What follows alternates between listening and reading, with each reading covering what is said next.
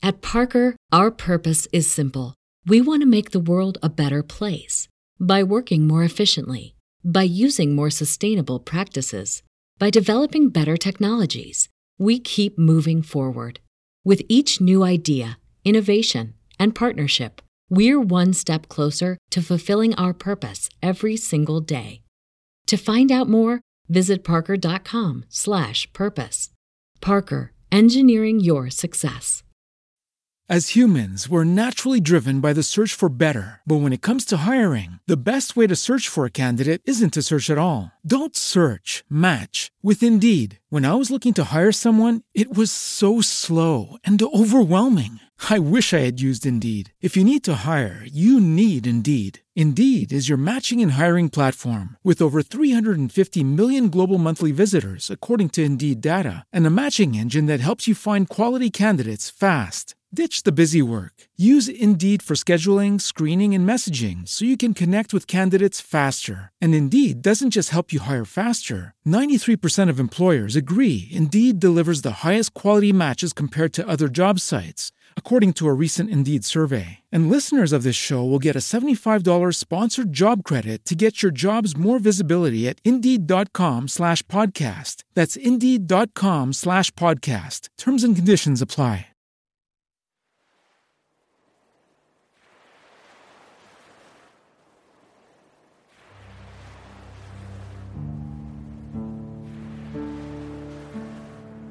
Tutto ho visto, tutto ho provato nella mia vita.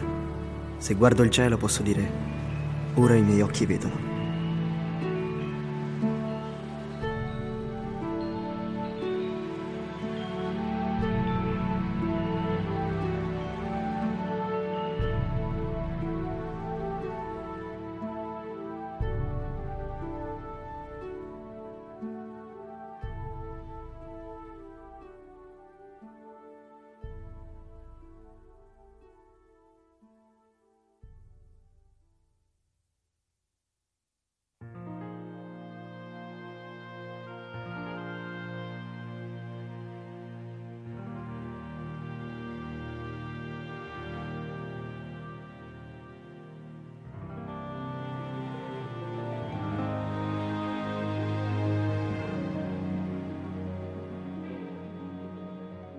Anzi, amiche e amici tolkieniani, ben ritrovati alla ben terza puntata della rubrica mia e di Michele, quattro chiacchiere fra amici.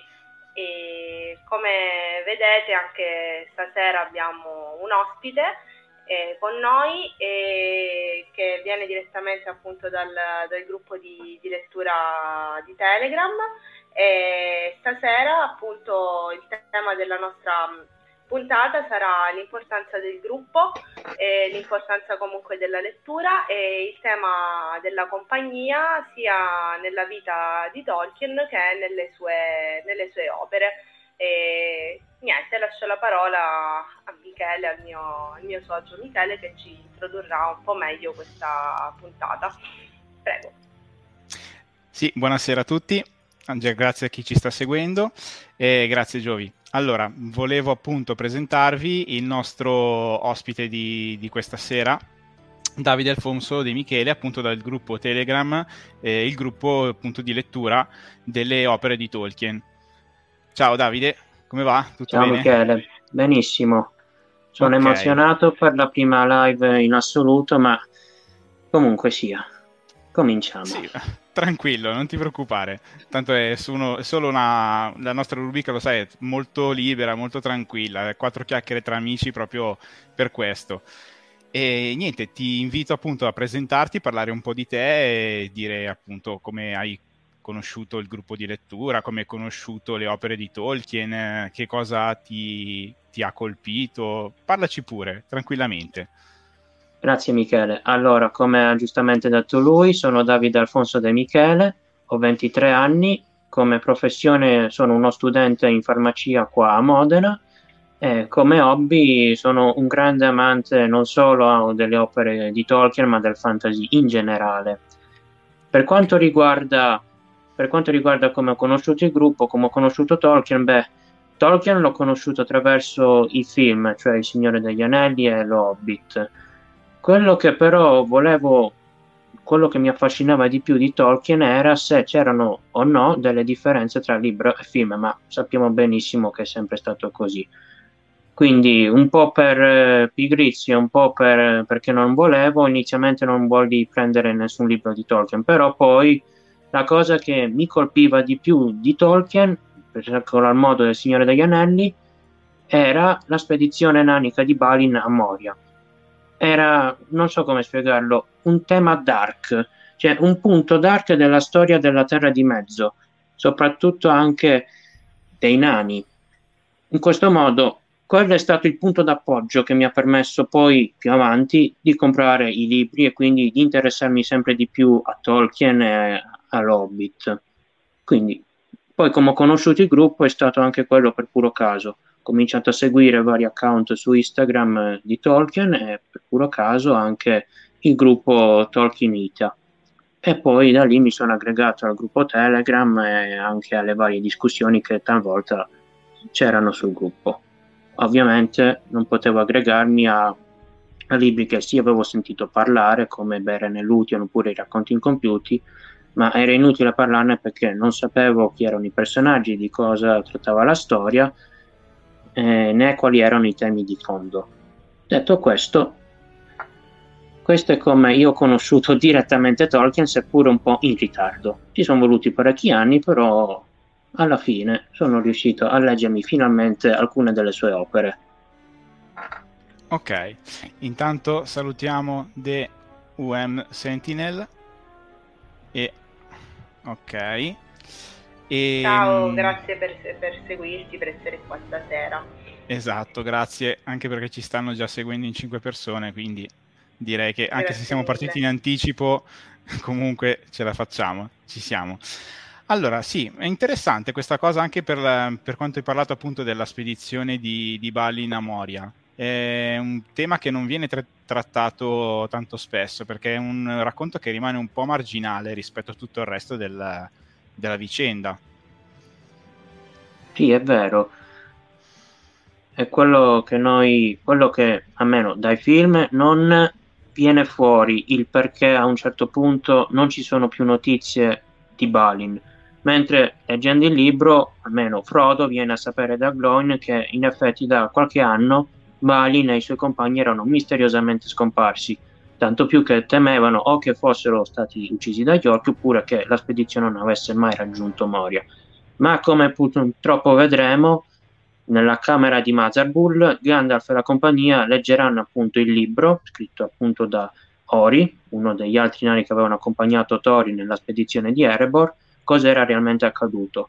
All'inizio i nani avevano avuto grossa fortuna, riuscendo ad entrare da Moria orientale, cioè da Zanulbizar, dove tra l'altro tempo addietro Dáin aveva ucciso l'orco Azog, e poi vedremo come successivamente il figlio per vendetta avrebbe guidato gli eserciti nella battaglia dei 5 eserciti, ma questa è un'altra cosa a parte.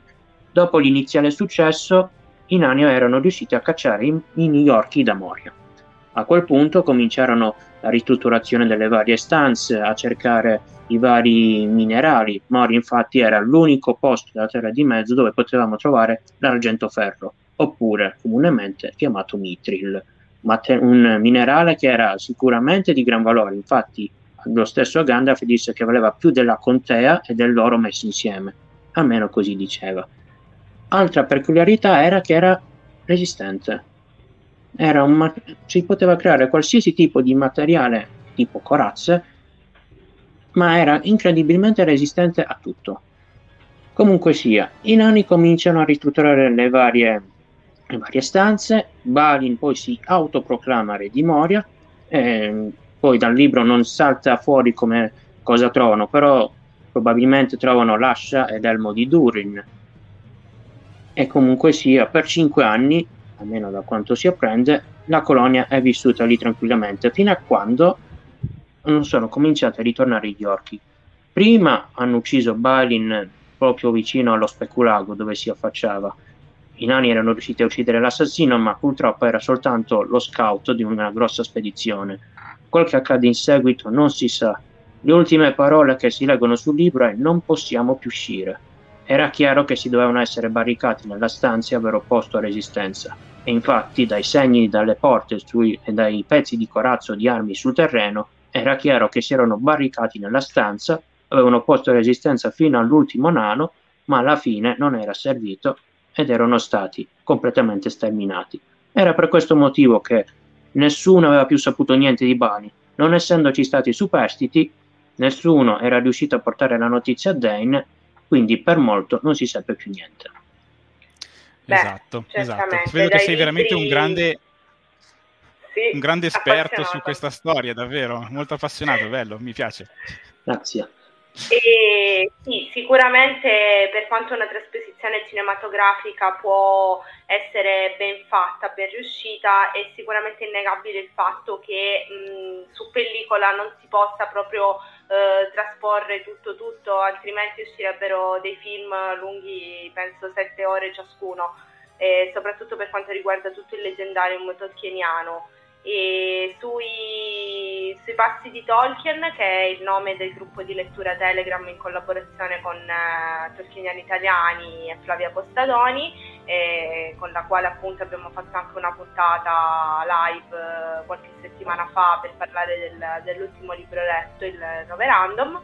E sicuramente questo, diciamo, lo spirito del gruppo di lettura, cioè quello di non soltanto includere quante più persone possibili e fare amicizia, e infatti tanto che Davide stasera è qui con noi, ma anche e soprattutto perché la lettura è sempre individuale, essendo comunque un gruppo virtuale, sarebbe impossibile riunirci tutti quanti in una stanza e leggere insieme.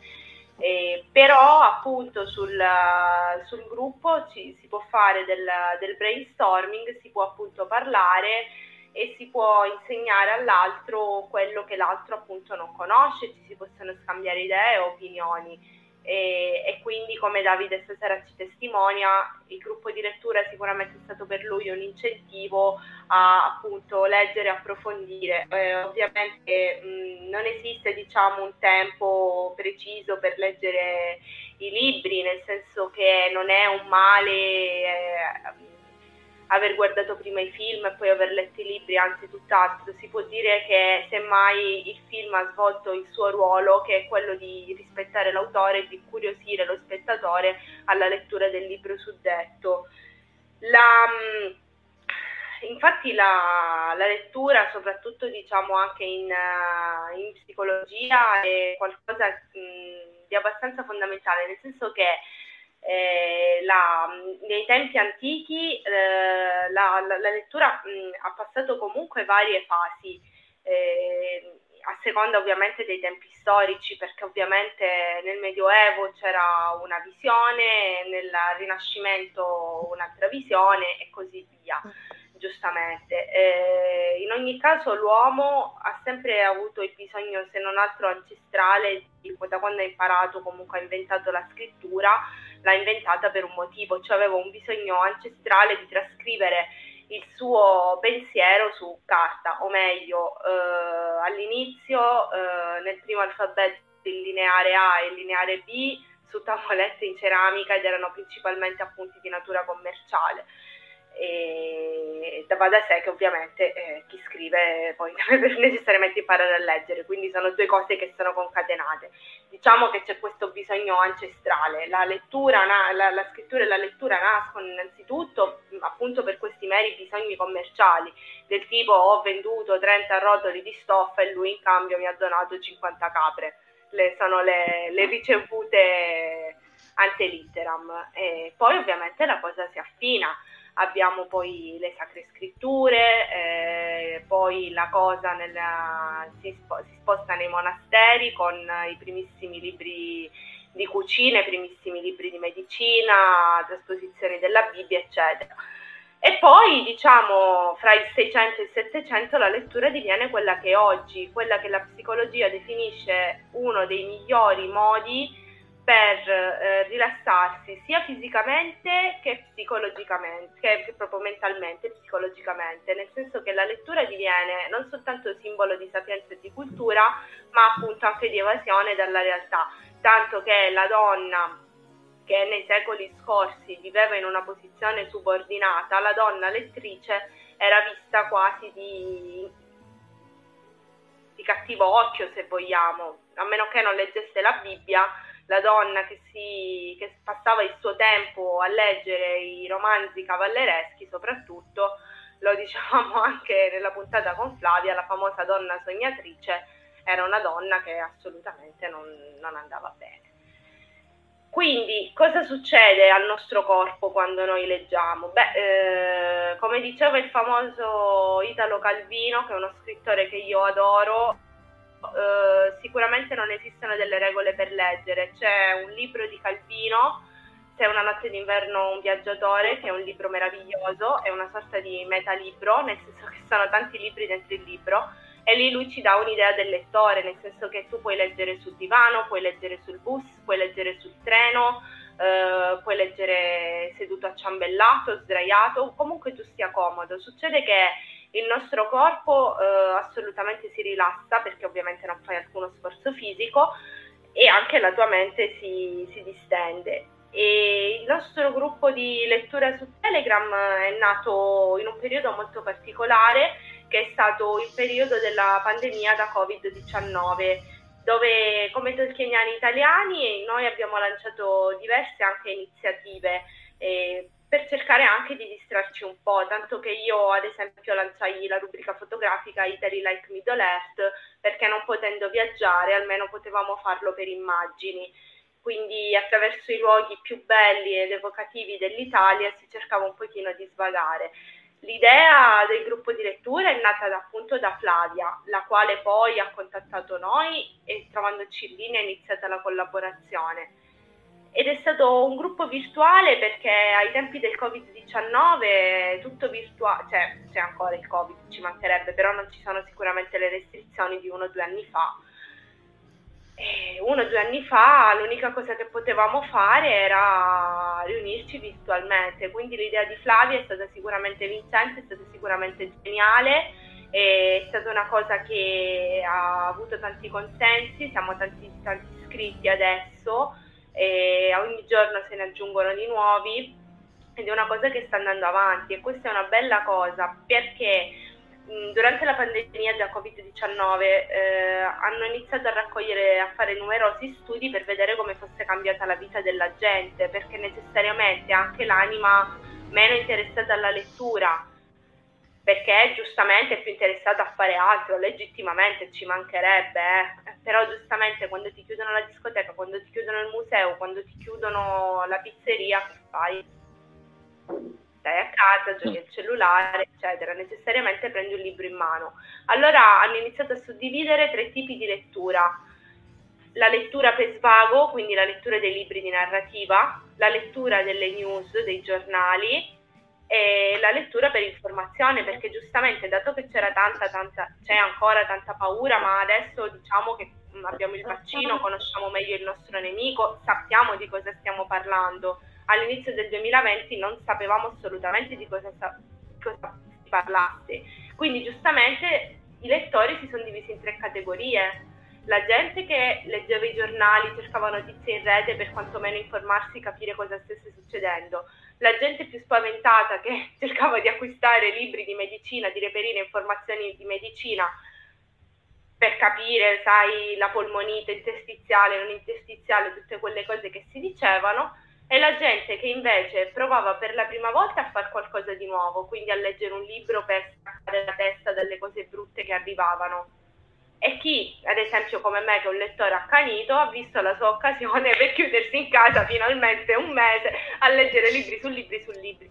E si è evoluta anche la lettura dal libro cartaceo al digitale, perché giustamente sono chiuso in casa, non posso uscire, leggo. A un certo punto ho talmente tanti libri per casa che non so più da che parte girarmi, devo acquistare per forza un e-reader, sia esso Kindle, sia esso Kobo, però da qualche parte li devo mettere. Anch'io dico la verità, durante il lockdown, dopo il lockdown ho acquistato un e-reader, me lo sono fatto regalare per il mio compleanno perché in casa non ci stavamo veramente più. Quindi sì, o noi o i libri, o così, i reader per forza. E devo dire che comunque non è male l'e-reader.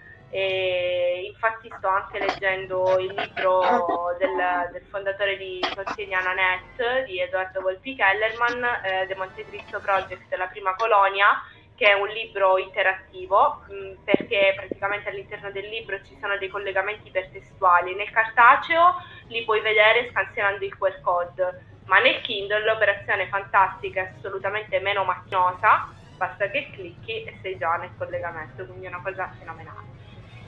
Quindi niente, per dire che sono cambiate, diciamo, le abitudini. Lo studio è stato svolto in Spagna e in Italia, però sicuramente un po' in tutto il mondo i benefici della lettura sono stati tanti per passare questi 2 anni orribili che abbiamo passato e speriamo di essere veramente alla fine.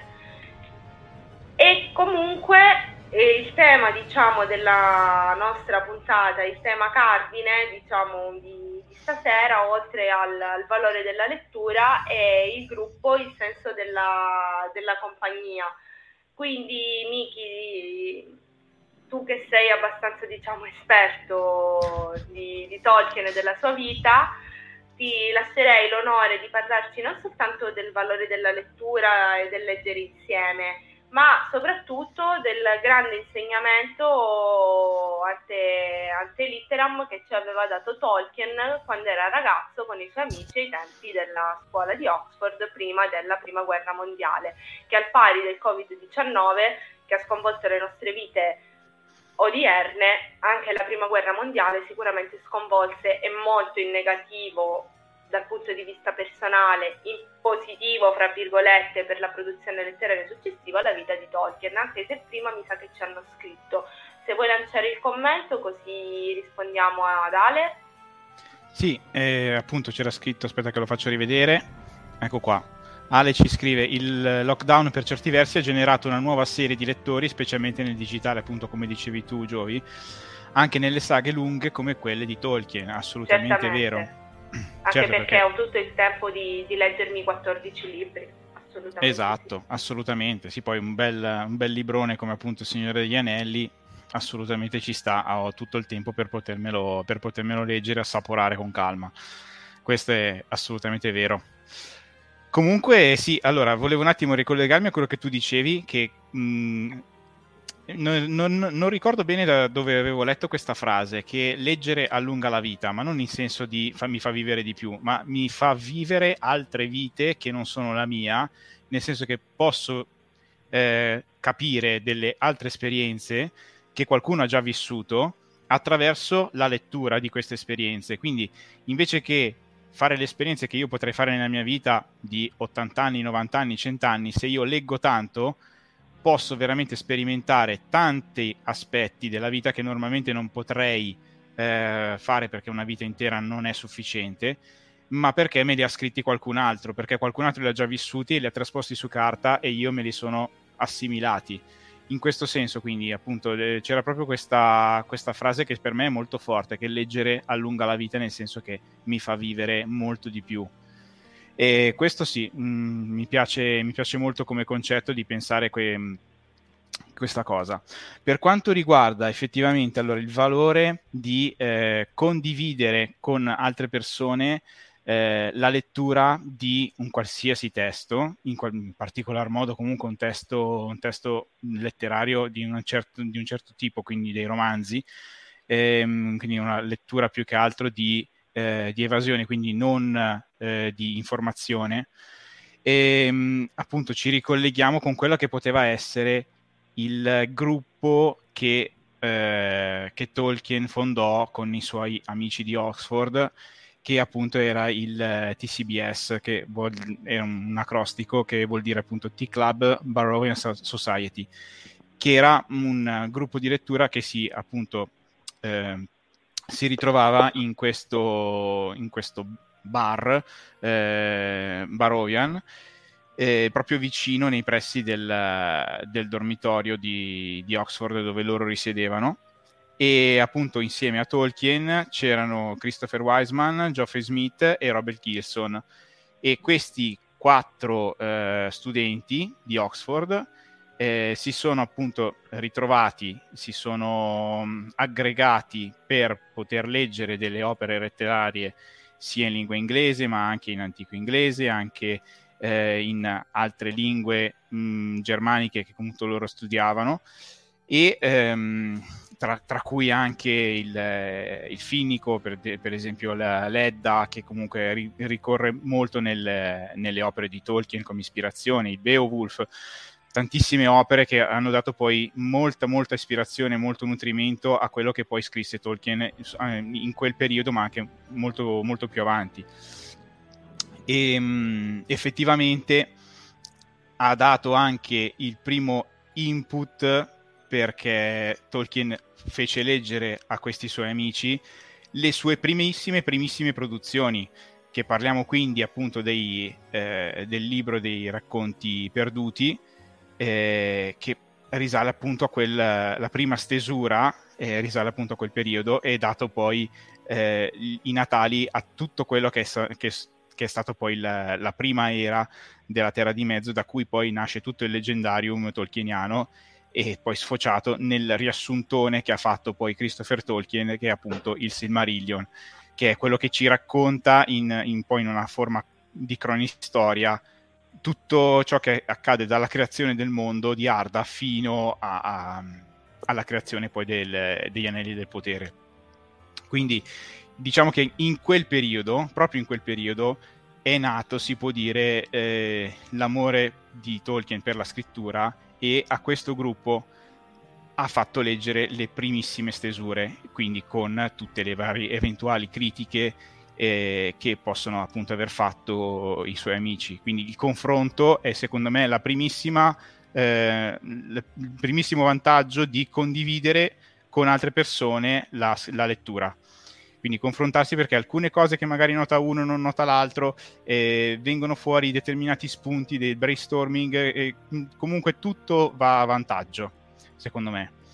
E questo aspetto è anche stato poi sicuramente ripreso molto più avanti con Tolkien e gli Inklings.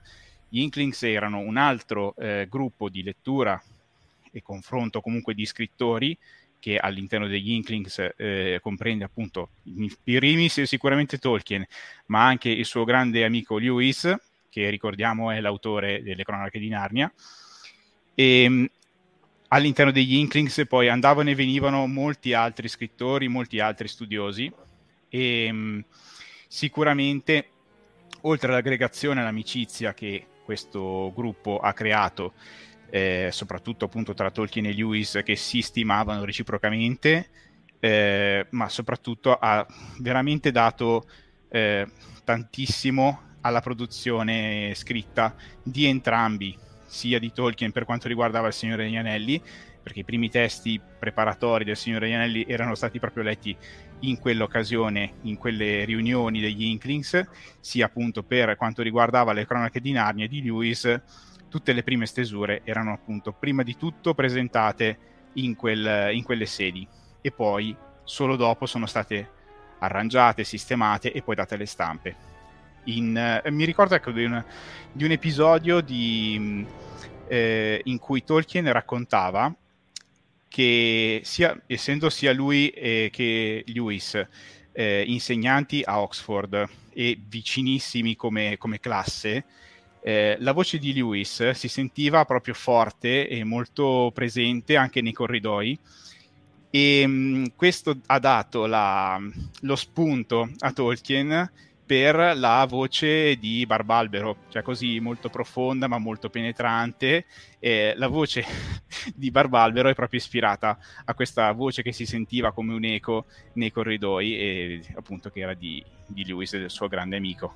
Questo è molto, molto caratteristico, molto bello, che comunque sia l'uno che l'altro mettessero delle tracce dei loro amici nei rispettivi libri.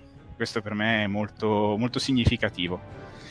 E altra cosa da dire, sicuramente il fatto che quando Tolkien comunque perse gran parte dei suoi amici, perché sia Geoffrey Smith che Robert Gilson durante la Prima Guerra Mondiale sono rimasti uccisi e di fatto Tolkien ha subito una profonda ferita, è rimasto tantissimo per molto tempo in un ospedale e diciamo che il fatto di perdere in così breve tempo i suoi amici più cari penso che abbia dato in lui una grande spinta morale e in quell'occasione secondo me il leggere o il scrivere gli abbia dato veramente un grande conforto, perché secondo me anche la lettura, anche nei momenti dove sei più sommerso da tutte le vicende della vita o dai problemi che puoi avere, la lettura ti dà tanto, ti aiuta.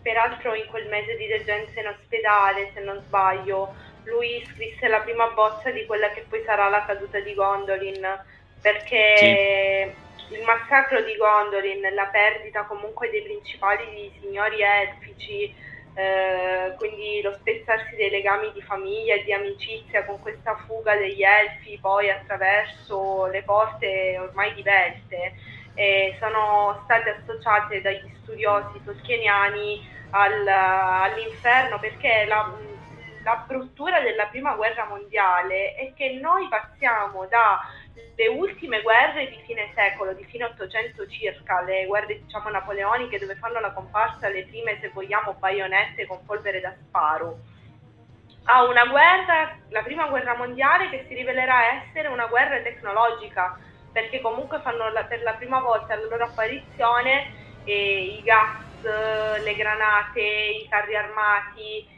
che ovviamente non sono sofisticati come quelli poi della Seconda Guerra Mondiale, ma fu uno sconvolgimento ed era anche, se vogliamo, una lotta ad armi impari, perché chi era tecnologicamente più avanzato andava lì con i carri armati, con i gas, con le granate, contro chi magari ancora usava la baionetta. Quindi fu uno shock quando si ritrovarono tutti quanti al fronte con queste armi che mai viste fondamentalmente. Tanto che c'è un libro molto toccante che si chiama Niente di nuovo dal fronte occidentale, che racconta le brutture e lo shock di questi soldati che stavano lì a mangiare nella trincea e boom! Era più un che caspita è successo, piuttosto che, diciamo, la paura, perché quasi non si sapeva cosa fosse una bomba, tecnologia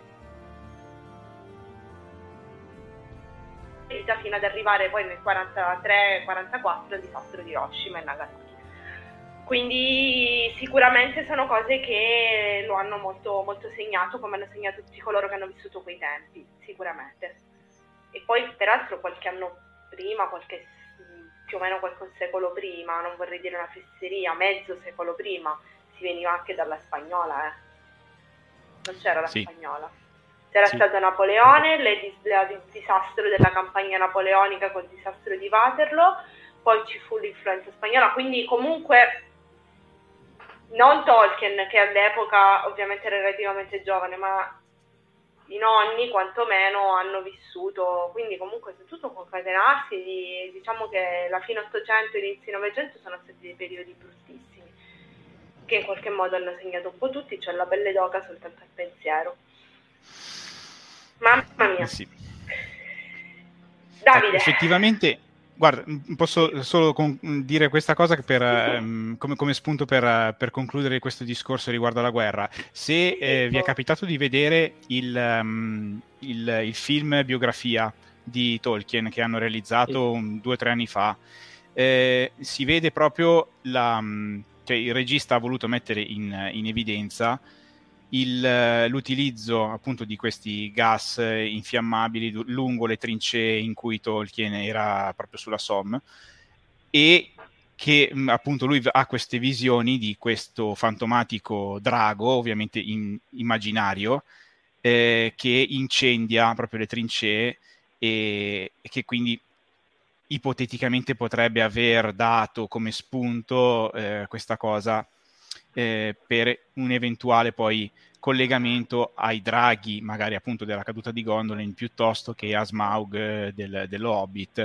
E questo secondo me è significativo perché effettivamente le brutture della prima guerra mondiale che Tolkien ha vissuto e poi indirettamente anche quelle della seconda guerra mondiale hanno segnato profondamente le sue opere. Lui è sempre stato comunque antiguerra, anche se nei suoi libri racconta delle battaglie, non le mostra così in evidenza, non ne parla a cuor leggero, le dà sempre abbastanza in maniera abbastanza vaga. Se ricordate la battaglia dei 5 eserciti nell'Hobbit, non ne parla in maniera dettagliata perché Bilbo viene colpito da una pietra e sviene, quindi secondo me questo è anche un espediente narrativo per non andare a enfatizzare o glorificare troppo le gesta in battaglia, proprio perché Tolkien la disprezzava a tal punto da dire non è un gesto eroico, la guerra è una cosa brutta. Ne parlo nei miei libri perché sono necessarie per far capire al lettore come vanno le cose, ma non la voglio glorificare. Esattamente. Sì, sono perfettamente d'accordo, al di là poi che l'Hobbit fosse nato come libro per bambini, però... come hai detto giustamente tu, qualunque libro tu legga di Tolkien, dove ci sono comunque scene di guerra, non è mai comunque specificato. Cioè lui calca sempre la mano sul fatto che è morto il fratello di Tizio, è morto il miglior amico di Caio, è morta la sorella di Tizia, ma non descrive mai nel dettaglio comunque la scena fra virgolette splatter, quindi sono assolutamente d'accordo.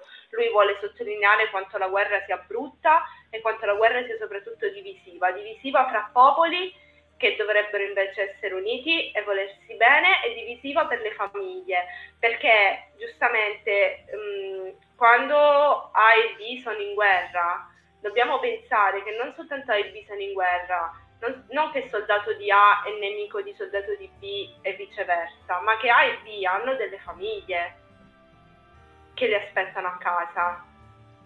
Esatto. Se A uccide B, A sicuramente vince, ma in realtà non è una vittoria morale, perché alla famiglia di B hai tolto un papà, un fratello, uno zio, quindi sì, è... Esatto, sì, sono d'accordo. E questo, diciamo, è il grande insegnamento di Tolkien. E niente, questa è una domanda per Davide. Una domanda per Davide, sì. Davide, qual è il libro tolkieniano che leggi più spesso, con cui ti senti più in empatia? Qual è il libro tolkieniano? Purtroppo io Tolkien l'ho iniziato da poco, però posso dire che quello che mi affascina di più è La Compagnia dell'Anello. Non lo so, è la descrizione della contea di Balforra, di Moria, cioè insomma di tutto quello che si trova all'interno lo trovo molto, molto bello. Cioè tu leggi e immagini di vedere questo luogo con i tuoi stessi occhi, quindi io mi trovo in empatia con questo libro. Rispetto Balforra, a tutti gli altri. Lo ricordiamo, è la nuova traduzione di Gran Burrone, in Ladris o Rivendell, ok. Per chi ha letto la... Sì. Ok, per chi ha letto la traduzione storica. Sì, ecco, esatto, per chi non lo sapesse è quello, però se comunque ha trasmesso a Davide queste cose vuol dire che bene o male è andata. E sì, visto che ti piace la Compagnia dell'Anello come libro, siamo proprio in tema con la serata. Se ti andava appunto di dirci cosa ti ha trasmesso nello specifico La Compagnia dell'Anello e come secondo te il senso di compagnia fra comunque razze diverse, perché abbiamo elfi, uomini, nani, hobbit, uno stregone, che però tutti insieme fanno un'alleanza, fanno un'alleanza per un fine comune e benefico. Quindi come secondo te il senso di compagnia ha effettivamente influenzato la riuscita o meno della missione? Ecco, quanto è stato importante essere una compagnia. Beh, dobbiamo tenere conto che prima di tutto, giustamente, queste razze non avevano niente in comune tra di loro, anzi alcune si detestavano a vicenda, ad esempio gli elfi e i nani. Però l'obiettivo comune di tutti era la distruzione dell'anello e di Sauron, quindi la cosa che più li accomunava era questa missione. Poi quello che salta fuori nella compagnia dell'anello è il tema dell'unione, unione nella lotta, unione anche nell'amicizia, ad esempio vediamo Gimli e Legolas per citarne alcuni, due razze completamente diverse, soprattutto che all'inizio non andavano d'accordo, però via via con questo viaggio, con questa missione diventano non diventano solo amici, ma anzi avranno dei buoni rapporti anche dopo la fine della Guerra dell'Anello. Quindi questo secondo me è il senso che più salta fuori nella compagnia dell'anello, a mio parere. Poi il tema dell'amicizia, come già detto, poi anche Frodo e Sam, accomunati due hobbit che per quanto riguarda la guerra non erano certo all'altezza di nani, di uomini oppure degli elfi, anzi una popolazione pacifica, tranquilla, ma che comunque ha saputo fare la sua parte in questa grande impresa.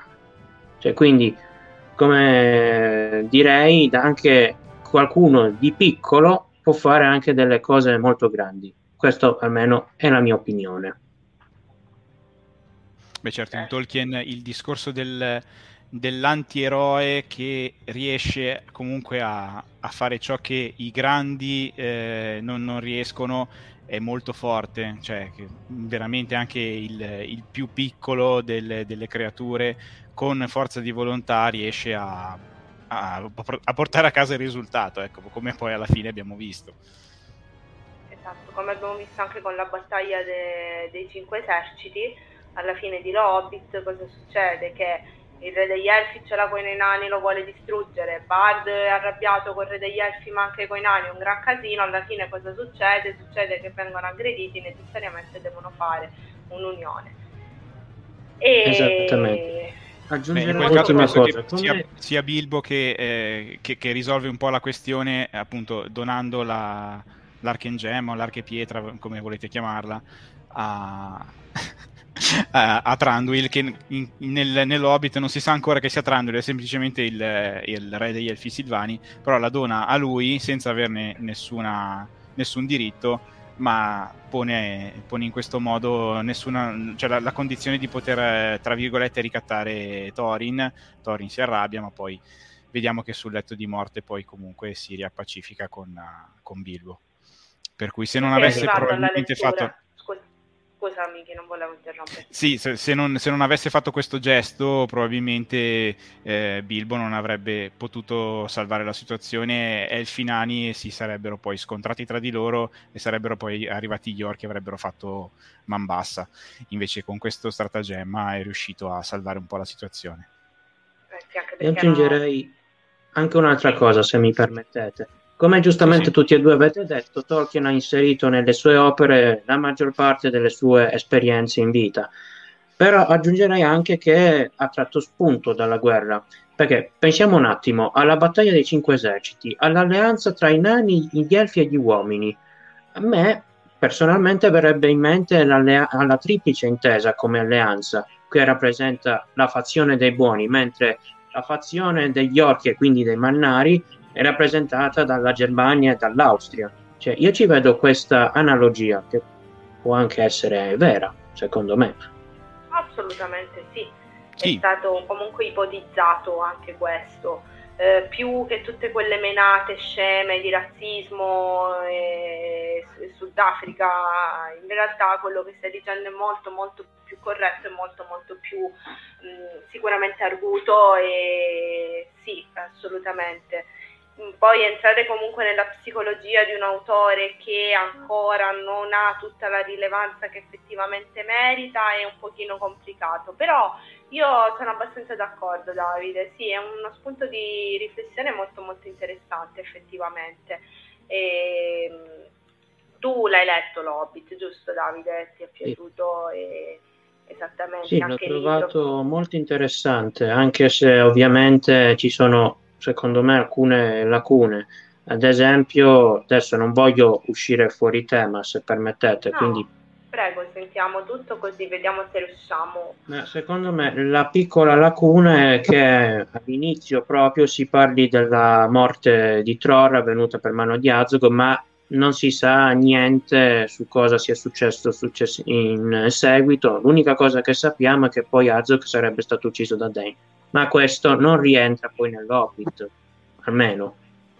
Quindi adesso non voglio fare nessuna, non voglio certo dire che Tolkien ha fatto male, per carità, ha scritto lui il libro, quindi quel che voglio dire è che forse poteva fare una piccola aggiunta, ma comunque avete detto che l'Hobbit è nato come libro per bambini, quindi giustamente lui non si è perso in digressioni su storie di battaglie e di guerra, anche perché, come giustamente, lui era antiguerra. Cioè... Guarda Davide, citerò Tolkien, in te c'è quanto di più mi sono incastrata, non creda figlio dell'Occidente cortese. Ti spiego subito, praticamente Davide, succede questo, Tolkien è un autore abbastanza confusionario, cioè lui aveva un'ispirazione che doveva scrivere, scriveva su un foglietto volante, dietro la lista della spesa magari, e lo appiccicava lì, quindi un grandissimo macello, tante delle sue opere sono postume, sono il grandissimo lavoro del compianto Christopher, il figlio, che ha cercato di mettere insieme tutti questi foglietti volanti per cercare di dare un senso a quello che lui aveva scritto. Il leggendario tolkieniano nasce in momenti diversi, cioè ad esempio abbiamo visto prima che durante la detenza ospedaliera scrisse La caduta di Gondolin, racconto che noi troviamo sia poi all'interno del Silmarillion, il suo grande progetto rimasto incompiuto, sia appunto come libro a sé di poche pagine che è stato pubblicato successivamente circa 2 o 3 anni fa. Lo stesso dicasi per Beren e Lúthien, ad esempio, che sono stati ispirati dal suo primo incontro con Edith, con lei che danzava sotto un albero, lui tornò a casa e scrisse di questa cosa. Quando aggiungerei anche che... Sì, ti sento. Sì, aggiungerei anche cosa... che secondo me Beren e Lúthien sono rispettivamente sia Tolkien che sua moglie, perché se ci pensiamo sulla loro tomba c'è scritto, per Tolkien c'è scritto Beren, mentre per sua moglie Edith c'è scritto Lúthien. Quindi è stato come per un omaggio alla stessa opera. In realtà no, non è un omaggio, è fatto apposta, è stato voluto da Tolkien stesso, perché lui scrisse appunto Beren e Lúthien vedendo il primo incontro con Edith, sua moglie, la sua futura moglie. Praticamente lui conobbe Edith e la prima immagine che ebbe di lei fu lei che danzava sotto un albero, quindi le venne in mente di scrivere di questa fanciulla elfica irraggiungibile che ballava sotto le fronde di quest'albero. Questo perché Edith era più grande di lui di circa 3 anni, non vorrei dire una fesseria, e padre Francis Morgan, il tutore di Tolkien, impedì praticamente il fidanzamento fra i due ragazzi. A quel punto le strade si separarono perché Tolkien doveva continuare i suoi studi e compiere la maggiore età, e successe che quando fece la maggiore età, ancora innamorato di Edith, le scrisse una lunga lettera d'amore e lei gli disse che effettivamente si stava sposando con un'altra persona. Allora lui le chiese di mollare tutto e di ricominciare una nuova vita insieme, lei accettò,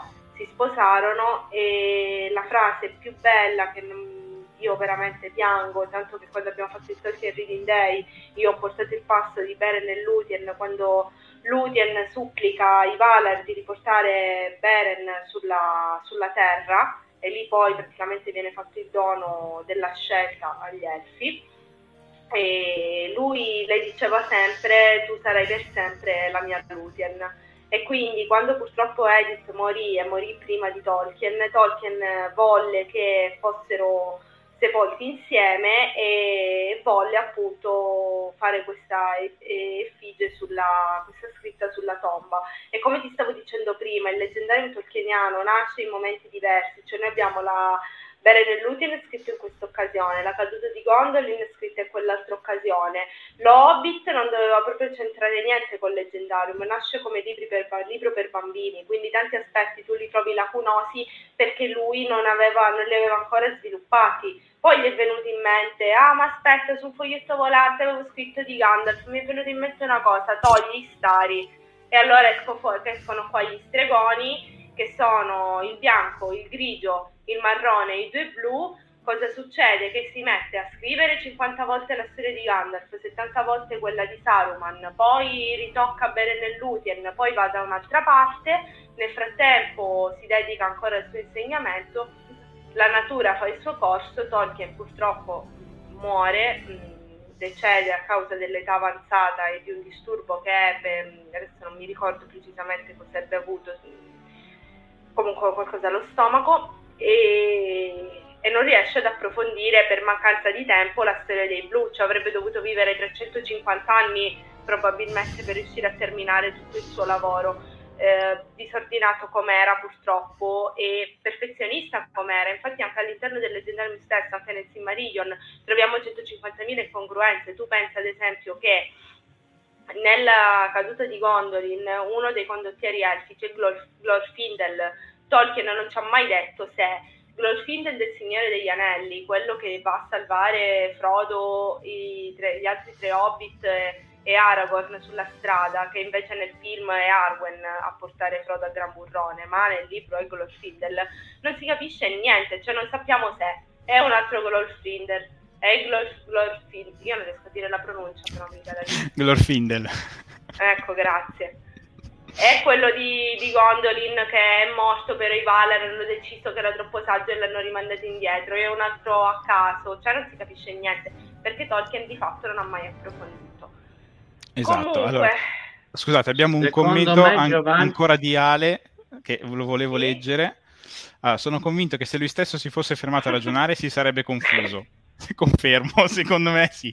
Aveva tante idee sparse che piano piano hanno creato il mondo. Nulla di come è arrivato a noi è come di fatto era nella sua mente a livello embrionale. Assolutamente sì. Mamma mia, che confusione. Bene, io sì. Prima di concludere vi lascerei gli appuntamenti di settimana prossima, sì, se voi siete d'accordo. Allora, mercoledì 22 giugno ore 21 doveva andare in onda la puntata Quel filo nella Terra di Mezzo. Purtroppo questa puntata non si potrà tenere perché purtroppo Cristina sta poco bene e non riesce a partecipare alla live, e allora si è deciso comunque di tenervi compagnia lo stesso con La via prosegue senza fine, la vita di Tolkien. Non è una rubrica, è una puntata una tantum, quindi mercoledì 22 ore 21 collegatevi qui su Twitch perché è proprio una cosa una tantum, posto che poi potete sempre rivederla poi su YouTube quando la stessa verrà caricata. Lunedì 27, quindi fuori dalla programmazione ordinaria, torniamo io e Michele, sorpresa! Sì, è vero. Torniamo con 4 chiacchiere fra amici, che per l'occasione si chiamerà 4 chiacchiere con Pietro e Filomena. Infatti avremo ospiti Pietro e Filomena dal blog Spiritualità e Vita Quotidiana, nonché possessori del blog artigianatodemonasteri.it. Sono 2 ragazzi giovani, pieni di vita, innamoratissimi, religiosi e sposati, che sul loro blog danno un sacco di consigli utili per affrontare la quotidianità con un occhio di riguardo verso la spiritualità, ma sono anche dei ragazzi imprenditori, sono artigiani, realizzano un sacco di lavoretti anche per anche bomboniere per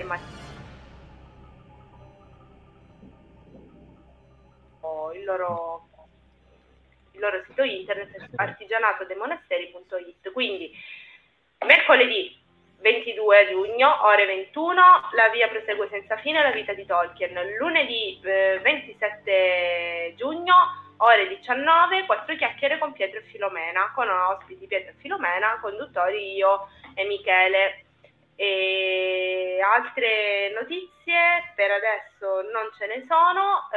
Ringraziamo ancora una volta gli amici di Fantascientificast perché ci ospitano sul loro podcast e ci danno comunque tanta visibilità e tanta amicizia, e non finirò mai di ringraziarli. Ringraziamo sicuramente Davide che ha accettato di venire qui con noi a fare questa live, peraltro l'ha saputo 4 giorni fa appena, quindi è stato lanciato in pieno stile Giovan Michelesco, è stato lanciato e coinvolto in questa cosa senza alcun tipo di preavviso, e e grazie a Michele per essere sempre il nostro fedele regista, anche perché io sono con una connessione primordiale. Sì, infatti ti sentiamo ma sei frizzata.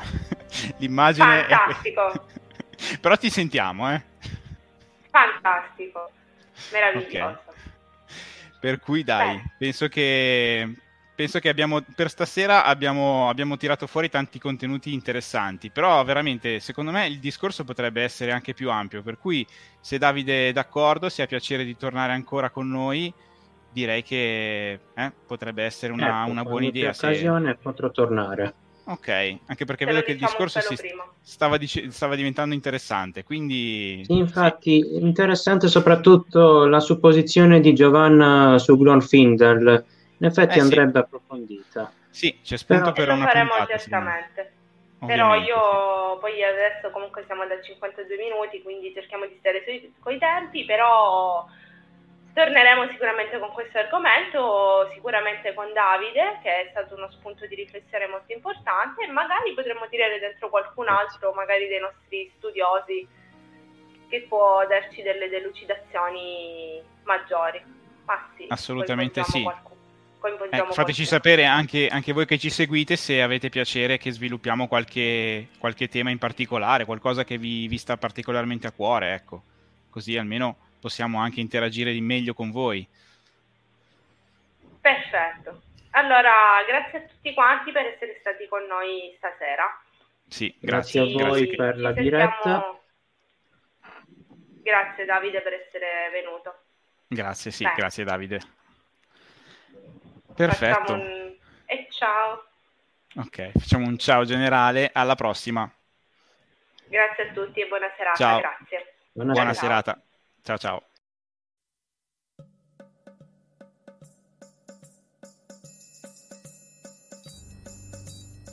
Avete ascoltato In Ladris, il podcast dei Tolkieniani italiani, realizzato con il patrocinio di Fantascientificast, podcast di fantascienza e cronache dalla galassia.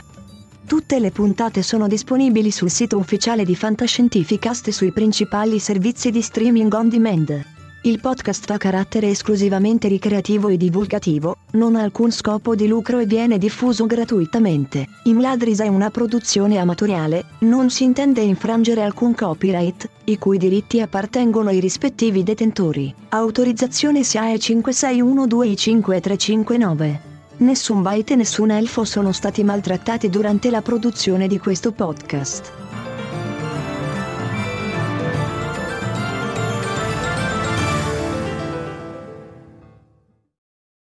At Parker, our purpose is simple. We want to make the world a better place. By working more efficiently, by using more sustainable practices, by developing better technologies, we keep moving forward. With each new idea, innovation, and partnership, we're one step closer to fulfilling our purpose every single day. To find out more, visit parker.com/purpose. Parker, engineering your success.